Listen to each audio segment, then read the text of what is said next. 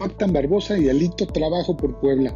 Jorge Estefan Chiriac, coordinador de los diputados locales del PRI, reunió al gobernador del estado, Miguel Barbosa Huerta, con el líder nacional del tricolor, Alejandro Moreno, en una comida navideña.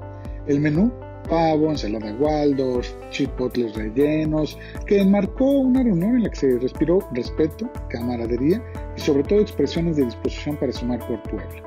Jorge Estefan congregó a los diputados locales, a los federales como Blanca Alcalá, principales alcaldes priistas como Lorenzo Rivera y al presidente estatal Néstor Camarillo. En total 40 personas a quienes se les obsequiaron esculturas de la Mixteca. En su discurso, Alito se pronunció por mantener la unidad en torno a los intereses de Puebla y agradeció a Néstor y Estefan el apoyo para que estos buenos deseos se hagan realidad. El gobernador ha tratado bien al PRI y en beneficio de Puebla, agradeció a Alito, en tanto que el Ejecutivo Estatal reconoció tener diversos aliados en el PRI, entre los cuales mencionó al alcalde Pepe Márquez, a quien dijo apreciar mucho. Barbosa Huerta expresó que ha sido respetuoso del tricolor y también destacó que ha ayudado en lo posible a sus alcaldes. La comida de los 40 periodistas concluyó allá en diciembre con el compromiso de jalar juntos por Puebla. Y desde Los Corrillos le cuento, la UAP pospone el regreso a las aulas para cuidar a su comunidad.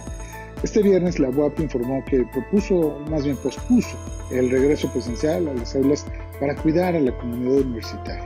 Hay que recordar que mientras en el primer repunte la población afectada fue de más de 60 años de edad, en la cuarta ola del COVID, el grupo de edad con más contagios de las variantes Delta y Omicron son los grupos de 18 a 29 y de 30 a 39, justamente en los cuales se encuentra la población estudiantil y la planta docente.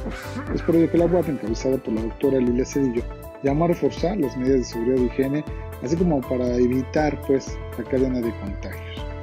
Y por otro lado, vaya problema en el que están metidos funcionarios de Bienestar Federal, a quienes denunció el gobierno del estado por los delitos de motín, delitos contra servidores públicos, privación ilegal de la libertad, provocación de un delito y ataques a las redes de comunicación.